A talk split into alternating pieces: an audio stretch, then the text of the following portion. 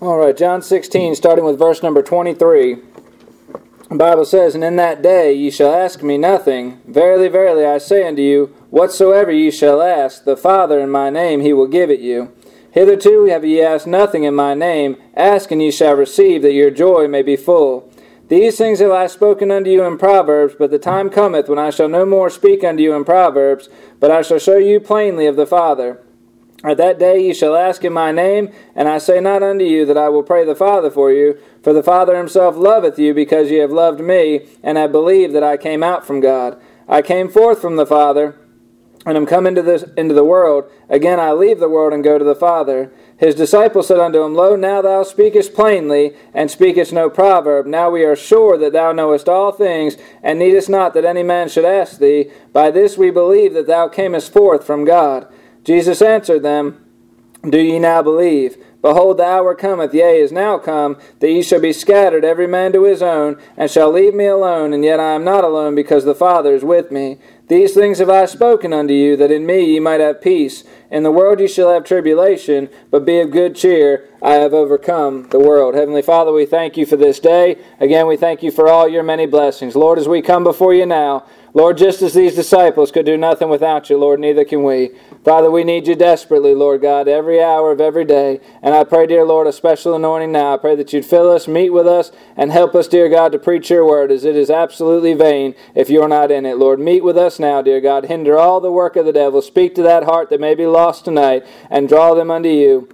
And Father, we'll just thank you and praise you, for we ask it in Jesus' precious name. Amen. As we look here again, starting at verse 23. Given the background here in John 16, Jesus is just about to Calvary, uh, just about to uh, the Garden of Gethsemane there. He is going to be arrested in a very short period of time. He's going to be taken, and they're going to uh, uh bear him a false trial. They're going to crucify him. We know uh, what follows after that, but at this point, he is getting ready to depart from his disciples. They had not, uh, they had not yet been without him, and they have no power within themselves. The Holy Spirit has not yet come. He's not yet descended upon them. That doesn't happen till the day of Pentecost that we look at. So they, uh, Jesus knows that there's going to be a time of helplessness. There's going to be a time of fear there. There's going to be some things uh, that they're going to uh, uh, worry about there and some things that they're going to deal with that they had not had to deal with uh, while he was present. Now, as he's getting ready to leave there, he goes on to tell them it's expedient or it is beneficial for them that he should go there because the Holy Spirit, that comforter, the, uh, the Greek word parakletos, the one that runs alongside them, was going to come there and was going to fill them and going to be with them and enable them to do uh, what they could not do on their own. And that was a benefit for them uh, because Jesus, as he came, though, though he was the Son of God, yet he limited himself in, in some senses in humanity. He was limited in the fact that he was not omnipresent when he was here. He could not be in every place at one time. Though he knew everything, he was still humanly restricted uh, in, in the flesh there. But when he ascended to the Father, when he was glorified and that Holy Spirit would come, that full power would be given unto him. Now, Jesus begins in these verses. From from verse 23 down through verse number 28 there, Jesus begins to deal with the subject of prayer. The subject of prayer, in any way that we see it throughout Scripture, anywhere that we study it throughout Scripture, is an inexhaustible subject. One Christian said this, and I have to agree with them, said, Every failure is a prayer failure. One of the areas, uh, one of the things that is the most convicting to me personally in my life, one of the areas I fail at the most uh, repeatedly uh, when it comes to Christian life is the area of prayer. How much more we could pray, how much better we could pray, how much stronger we could pray, and what we don't realize we're missing out on. Friends, many of us, we've heard the saying, and many of us have probably said it before. We get into a situation, things are tough, and we come and we say, well, all we can do now is pray. Friends, that should have been our first response. If we realize that prayer, as a Christian, prayer is the most powerful tool we have. It is, it is the strongest weapon we have in the arsenal of, uh, of Christianity there. If we realize that and realized what prayer truly was, friends, it would not be our last resort, it would be our first. Amen. Prayer, Hudson Taylor said this prayer is conducting business with God. When we come here and we see what Jesus is talking about, he is not uh, preaching a name it and claim it doctrine. This is something that many times is taken and twisted out of context. He's not talking about, you know, if you want that Ferrari, you just ask for it and God will give it to you. That's not what he's saying here. But what he's talking about when he says, if you pray in my name, what he means by that is if you pray in my will. He is talking about being in obedience and being in accordance with God there, being in that, on that same page, so to speak, there, one heart with the Lord Jesus Christ there. And what he is telling them there what these verses are speaking about, especially verse 23 and verse 24 there, uh, is it constituted a new teaching on prayer there. And that was through, again, uh, uh Jesus Christ being the mediator or the medium there between man and God the Father. Remember, when, when Adam sinned, fellowship between God the Father and man was broken.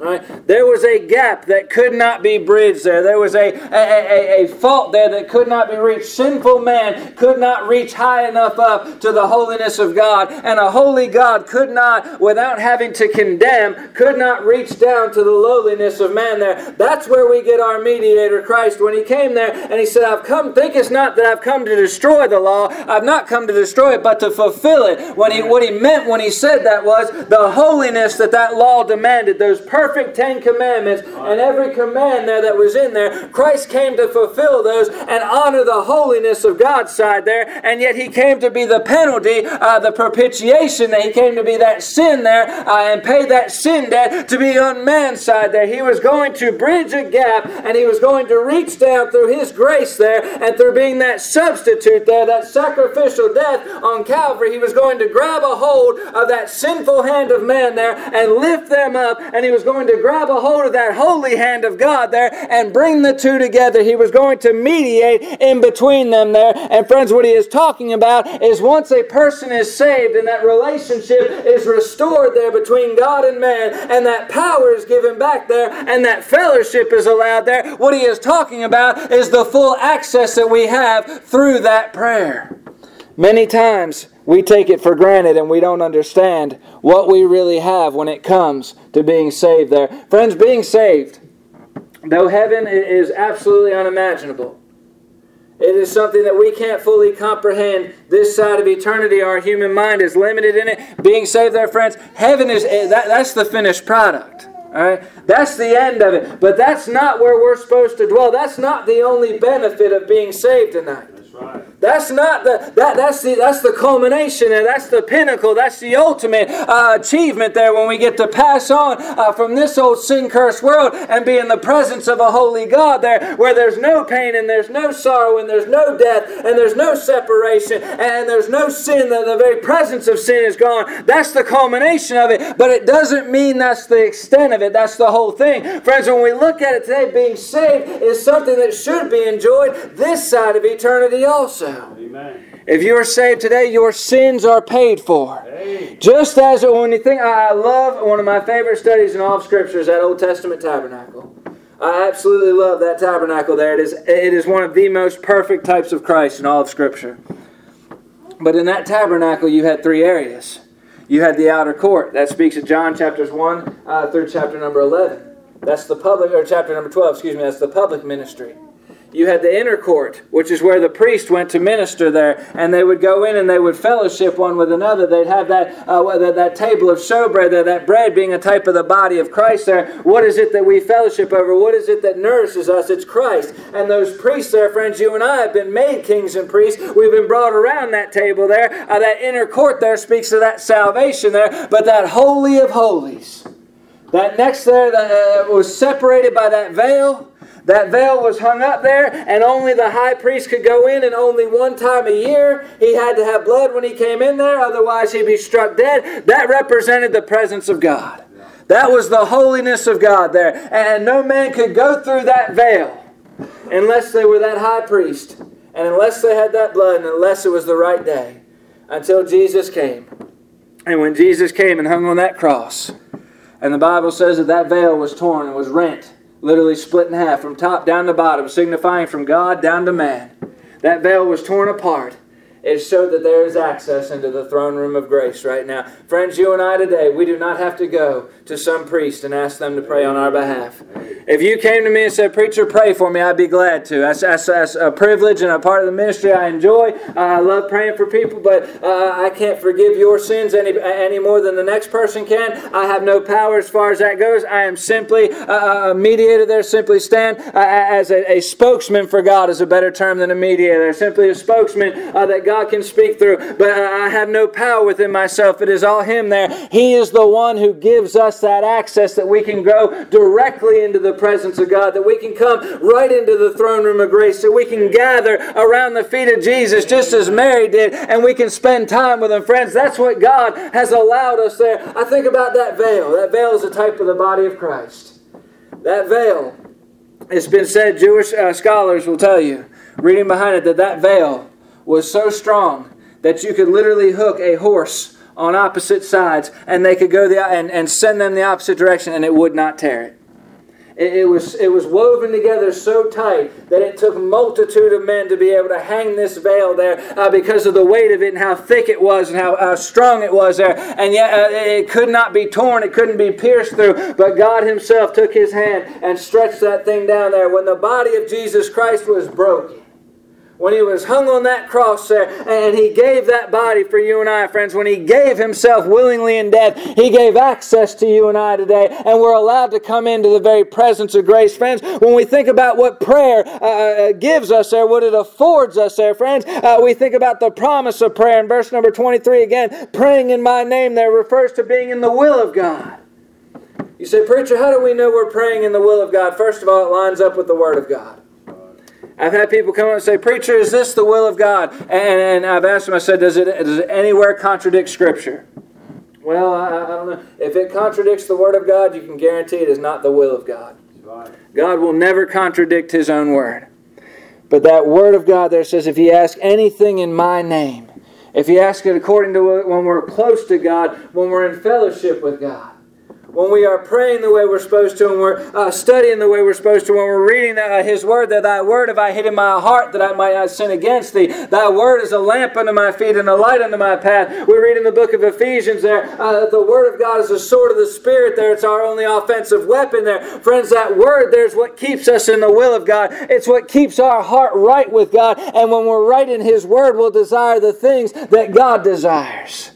It's like feeding on that fruit, uh, that spiritual food there. It strengthens us. It helps us there. It guides us and gives us that nourishment that we need there. Uh, friends, he says, when you pray in my name there, uh, ask anything in my name, it shall be given to you.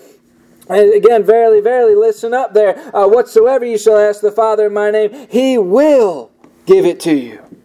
He will give it to you. That's a promise from God. When we are praying according to the will of God, he will answer it. We are praying for the work of God, He will answer it. That doesn't mean we get everything we want.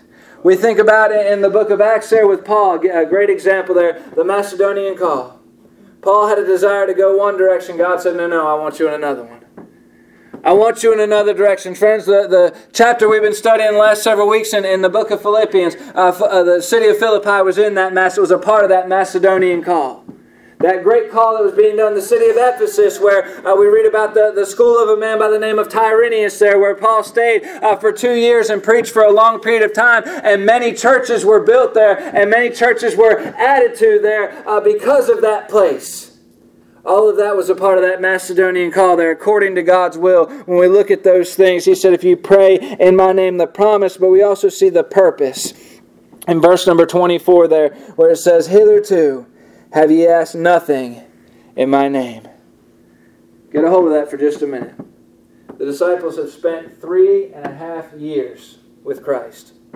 They have walked with him. They have gone out and performed miracles for him. They have been a witness to, uh, several of them witnessed the transfiguration. They have been with him from the start.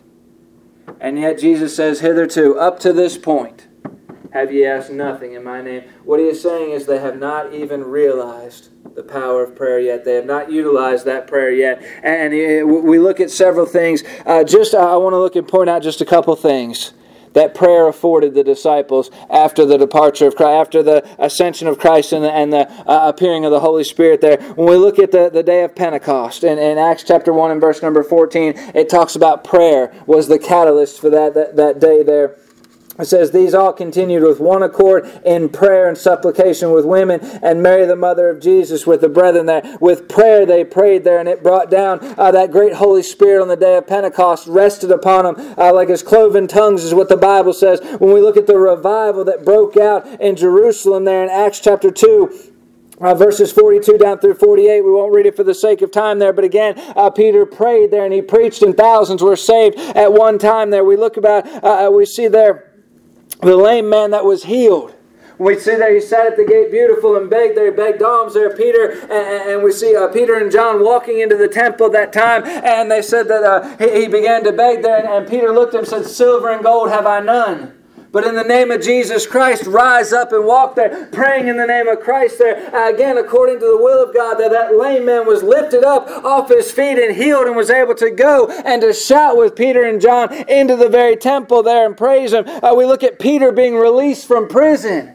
Here he is chained between two guards in Acts chapter 12 there. Here he is uh, awaiting his death the next day, asleep between the two guards. And it says prayer was made without ceasing means they continued on. They would not stop praying until they got an answer. Friends, when was the last time we prayed with that kind of burden? Many of us. I guarantee, a matter of fact, I'll take it as far as to say every one of us in here knows somebody that if they took their last breath right now, they'd die and go to hell. And yet, when was the last time we pleaded with God to save them? The Bible says in Psalm 126, verses 5 and 6, They that sow in tears shall reap in joy. When was the last time we prayed so earnestly, tears streamed down our face? When was the last time we were so burdened for something that we prayed with such a broken heart?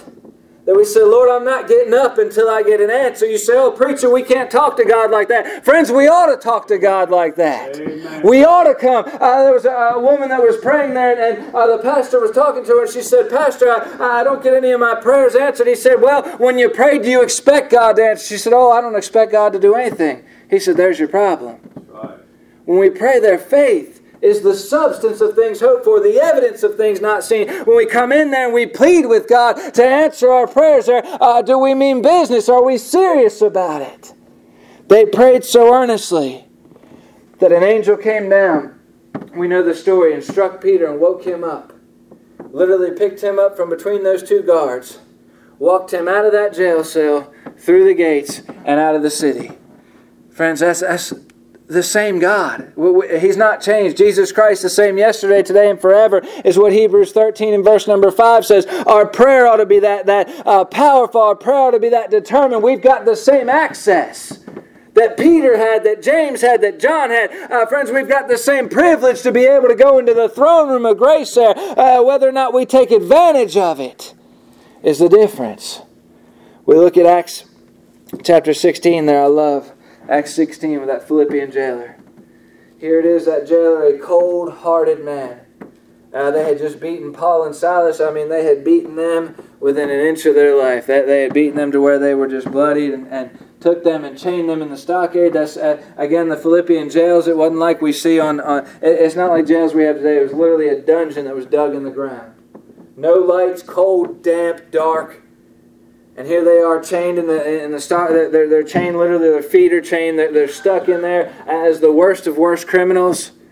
And instead of complaining, here they are praising God, singing songs and hymns unto Him. And all of a sudden, uh, through prayer, there that earthquake shakes and busts those chains loose. The gates fling wide open, so much so that that guard got up and when he saw those doors open, he drew that sword, getting ready to kill himself. You say, Preacher, why would he do that? Because by Roman law, if you lost those prisoners, you paid for it with your own life. Here he is thinking it's over, and he'd rather die by his own hand than to be tortured. Here he is about to take his life there, and Paul stops him and tells him all about Jesus. And here's this Philippian jailer. His heart is changed.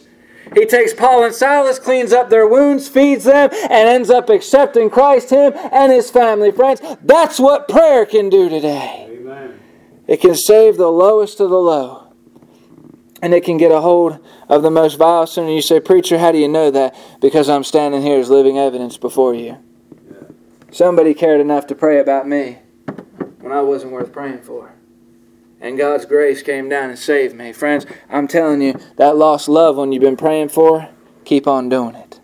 Don't stop praying there. We have access into the very throne room Amen. of God. Right. And God, it, it, it, the, the hand of God can turn the heart of man, no matter how hard that heart is. God can work and God can break and God can uh, can witness. I remember being young. I did not care anything about church. I hated church. I didn't want anything to do with it. I remember going one day just simply to get a family member off my back. I figured if, if I will go, if you will shut up.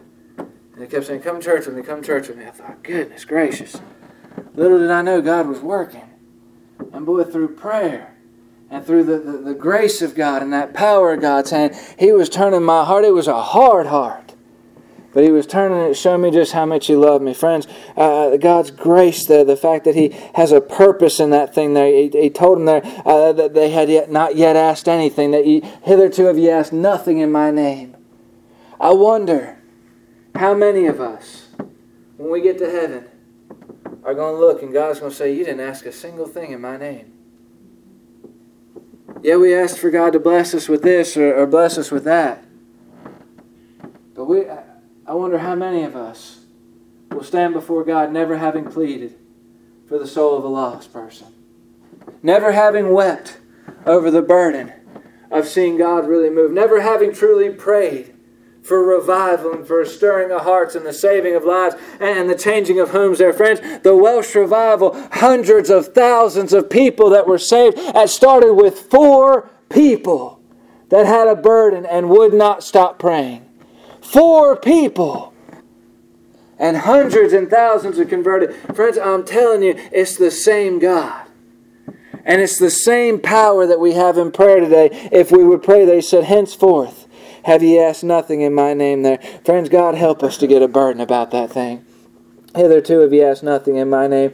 Ask, and ye shall receive that your joy may be full. Now we've seen that phrase just a couple couple chapters back that your joy may be full. In, in John 15, where Christ tells me, He said, I am the vine, ye are the branches. Except ye abide in me, ye can do nothing. But he goes on to talk about bearing much fruit there, and that bearing much fruit and that bringing joy there, that your joy may be full. Where does that come from? It comes from abiding in Christ. Not just prayer, but spending time with the Lord Jesus there, abiding in Him, fellowshipping with Him, surrendering to His will, asking, uh, uh, Father, not my will, but thine be done, asking for God to use us that's what it means to abide. Not just to read a chapter, not just to say a prayer, not just to come to church to say you've been there, but truly spending time with God. Amen. Let me give you an example. When you talk about a husband and wife, you sit on the couch together, but if one's got one phone and the other's got another phone, and you're not looking, you're not talking to each other, you're not abiding. You may be in the same room, but you're not abiding. Okay? Many of us can come to church and you're looking at your watch and you're thinking, all right, if preacher hurries up, we can beat the line. We can get to the restaurant before anybody else. Friends, that's not abiding with God. You're, you're, you, you, you might as well have stayed home. But if we're coming there and we're saying, Lord, I want something from you. Lord, I want to learn a little bit more about you. Lord, I, you know I've got a burden on my heart. Lord, you, you know I have a need in my life. Lord, I want to come and just dwell with you there. When we abide in Christ, when we spend time with Him, then our joy can be full. Friends, you realize today this world is chasing around happiness and will never get a hold of it. Because joy comes only from the Lord. And remember, there's a big difference between happiness and joy. Happiness is circumstantial.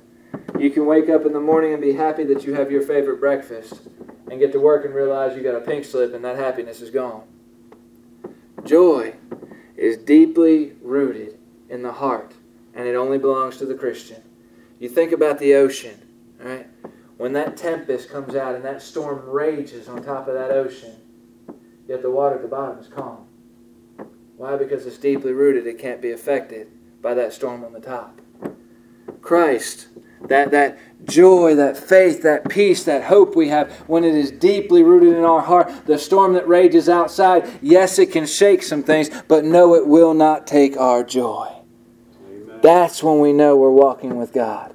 That's when we know we're abiding with God there, when we know that that joy is right where we're supposed to be. Friends, the promise of prayer, the purpose of prayer, Last of all tonight, very quickly, verses 27 28, the prestige from prayer. Look at verse 27 there, talking to the saved. For the Father himself loveth you, because ye have loved me and have believed that I came from God.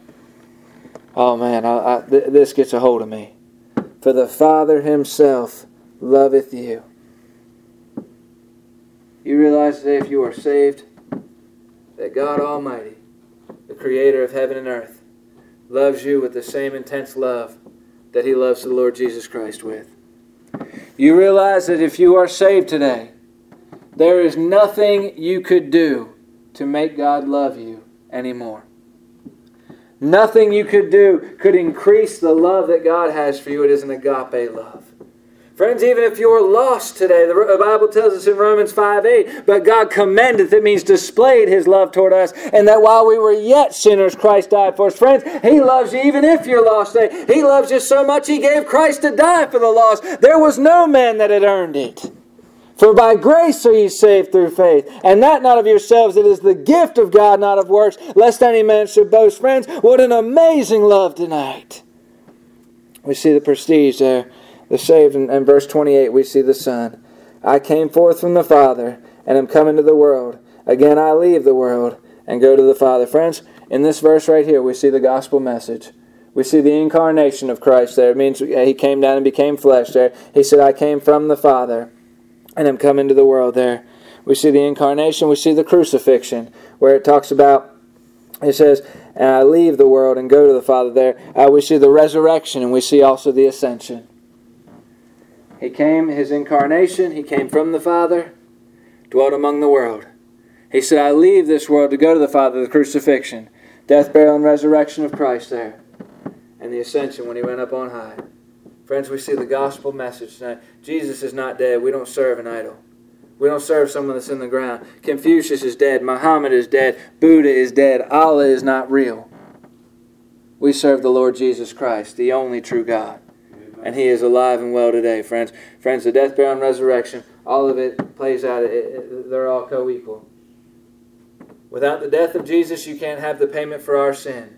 Without that burial, you can't have him taking those sins down into the grave. Without the resurrection, we are hopeless. Paul said, if we, we are of all men most miserable. Without the ascension, all right, that ascension was just as important. Remember, he told Mary, he said, he said, Don't touch me. I've not yet ascended to the Father. Say, preacher, why was that important? Remember when that high priest on the Day of Atonement, when he went into the Holy of Holies, Israel, the Jews did not know if God had accepted that payment until he came back and presented that blood. Until he came back. Then they realized that that judgment was passed off for one more year. Friends, when Christ rose up there, he took that blood and he presented it to God the Father. And when he came back, and he came back glorified, then and only then the disciples knew that God had accepted it. He said, Put your fingers inside my hands. Put your hand into my side. He said, It's me. I'm alive and well. Friends, thank God for His grace tonight. We serve a living God today. We serve an awesome God today. Friends, let me ask you something. When you pray, do you pray to a living God today? When you call upon Jesus, are you asking the same one that death had no hold of? Are you asking the same one that defeated Satan himself to answer your prayers? Or do you come in with the back of your mindset saying, I'm going to fix it myself? I'll ask, but I'll take care of it on my own. Friends, God wants us to pray and to pray expecting something from Him. Let me ask you as we close when was the last time you prayed with a burden? Or will you stand before God and Him say, Hitherto, you've asked nothing in my name? Let's all stand in our heads bowed and eyes closed.